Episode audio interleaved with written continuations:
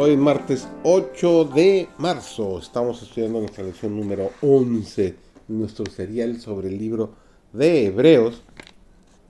Lección que se ha titulado esta semana Jesús el autor y consumador de la fe. Servidor David González, nuestro título de hoy es Moisés, creer en el invisible. Todos los que ocupaban el trono de los fariseos debían llegar a ser miembros de la casta sacerdotal y Moisés como presunto heredero debía ser iniciado en los misterios de la religión nacional. Pero aunque era celoso e incansable estudiante, no pudieron inducirle a la adoración de los dioses. Fue amenazado con la pérdida de la corona y se le advirtió que sería desheredado por la princesa si insistía en su apego a la fe hebrea.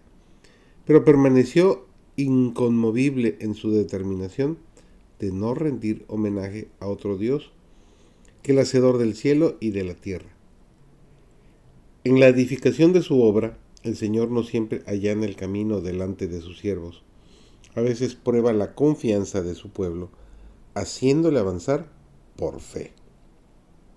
A menudo lo pone en situaciones difíciles y críticas y le ordena avanzar cuando ya sus pies parecen tocar las aguas del mar rojo es en ocasiones semejantes, mientras sus siervos elevan oraciones a Él con fervor y fe, cuando Él abre la vía delante de ellos y los conduce a lugares espaciosos.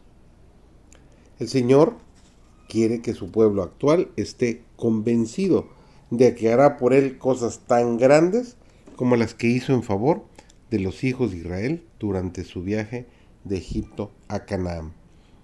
Debemos tener una fe bien fundada, que no vacile en seguir los mandatos del Señor en los momentos más difíciles. Adelante. Esa es la orden que Dios da a su pueblo. Todos los que estén dispuestos a apartarse de los placeres terrenales y con Moisés elegir más bien sufrir aflicción con el pueblo de Dios, que gozar de los placeres temporales del pecado, teniendo por mayores riquezas el vituperio de Cristo que los tesoros del mundo recibirán con el fiel Moisés la corona inmarcesible de la inmortalidad, el sobremanera grande y eterno peso de gloria. La obra de la salvación no es un juego de niños, del cual podemos echar mano a voluntad y abandonarlo cuando nos plazca.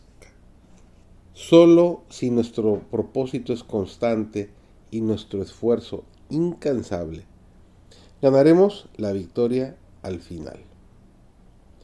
Los que pacientemente persisten en el bien hacer tendrán vida eterna y recibirán la recompensa inmortal.